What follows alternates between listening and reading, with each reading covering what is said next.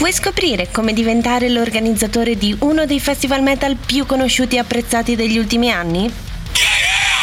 Mettiti comodo e ascolta questo podcast. Ma prima, sigla!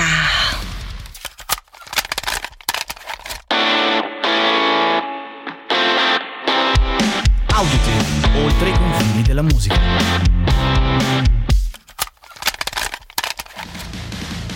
Ciao a tutti e benvenuti su Audiotape. Io sono Laura ed oggi vi racconto la storia di un festival che dal 1990 ad oggi è cresciuto senza sosta diventando uno dei più famosi al mondo, il Wacken Open Air. L'idea del Wacken Open Air nasce nel 1989 quando Thomas Jensen e Holger Hübner o almeno spero si pronunci così, si sedettero al tavolo di un ristorante. Complici forse delle birrette di troppo, i due amici decidono di organizzare un festival all'aperto nella loro tranquilla cittadina. La politica delle prime edizioni è quella del do it yourself. La location è una cava di ghiaia. Il palco è costituito con materiali di fortuna e gli strumenti necessari sono montati sul rimorchio preso a noleggio. Fino all'edizione del 1994, inoltre, i biglietti erano gestiti in casa dalla mamma di un loro amico. Insomma, una vera e propria organizzazione familiare. Se pensate che l'organizzazione underground abbia limitato lo sviluppo del festival, vi sbagliate di grosso. Già dalla terza edizione si potevano contare ospiti rinomati come Dorpesh, i Blind Guardian e i Saxon. Anche gli spettatori non hanno fatto che aumentare. Se la prima edizione ha avuto 800 partecipanti, dal 2002 si registra il tutto esaurito, per la precisione 75.000 spettatori e a partire dal 2008 vengono anche costantemente infranti i record di velocità dei sold out. Ripeto, 75.000 biglietti messi in vendita. Le stranezze di questo festival sono innumerevoli. I più informati, magari, sapranno dell'esistenza del birradotto, che assicura la costante fornitura di birra per tutta la durata del festival. Mica male, vero? Ma scommetto che non conoscete qual è la band che ha il più alto numero di presenze. Beh, più che una band è una vera e propria banda ed è quella dei vigili del fuoco locali. Ogni anno si esibiscono all'apertura del festival. Certo, appaiono su uno dei palchi minori, ma grazie al loro repertorio che spazia dal classic rock al folk tedesco, sono comunque una delle attrazioni principali. Tra i momenti più imbarazzanti del festival non posso non includere la prima apparizione di Axel Rudipell. Era il 1999 e il chitarrista, ormai arrivato alla fine dello show, voleva assolutamente rompere la chitarra sul palco.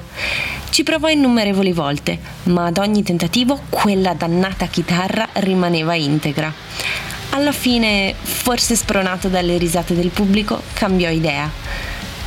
Altra band, altra figuraccia i Raven, un anno, si sono dimenticati il batterista in autostrada e se ne sono resi conto solo a ridosso del loro show. Inutile dire che gli organizzatori hanno dovuto fare i salti mortali per trovare il batterista disperso e per portarlo al festival prima dell'inizio del concerto. Anche Toby Summit, il cantante degli Avantasia, ha rischiato di perdersi lo show. Per salvare lo spettacolo, gli organizzatori l'hanno fatto arrivare in elicottero. Lui è stato un po' più fortunato. Il festival non è soltanto amato dai fan, ma anche dai grandi musicisti. Nel 2013 Lemmy Kilmister fu costretto a rinunciare al tour a causa di alcuni problemi di salute. Cancellò ogni singola uscita pubblica, ma pretese di poter suonare al Wacken Open Air e si infuriò quando si rese conto di dover interrompere il concerto dopo solo 20 minuti a causa dell'eccessivo caldo. Che dire, Grazie Lemmy per essere sempre stata un incredibile musicista. Ci sarebbero mille altri aneddoti da raccontare, ma la verità è che Wacken è un'avventura unica. Wacken significa acquistare i biglietti con 365 giorni di anticipo senza conoscere il bill. Wacken significa sfruttare i bambini locali per farsi trasportare le birre all'interno del campo. Wacken significa campeggiare contro voglia e potersi assicurare un bagno mobile privato pagando un piccolo extra. Ma soprattutto Wacken significa amore per l'heavy metal. Non vi resta quindi che partecipare alla prossima edizione. Mi raccomando, quella del 2023, perché l'edizione del 2022, nemmeno a dirlo, è già sold out da un pezzo. Anche per oggi la puntata è finita. Come al solito io spero di avervi incuriosito e vi invito ad ascoltare la playlist abbinata, che per inciso è migliore di questo podcast. Per trovarla è semplicissimo, da smartphone aprite la descrizione del podcast e cliccate su ascolta. Da PC invece cercate audiotape e scorrete fino alla sezione playlist di Spotify. Se volete supportarci abbiamo un profilo Patreon dove potete trovare dei contenuti inediti, basta cercare audiotape. Tutto attaccato mi raccomando. Se volete rimanere sempre aggiornati sulle novità, seguite il nostro profilo Instagram. Basta cercare audio-tape-podcast. E infine, novità delle novità, abbiamo anche un canale Telegram.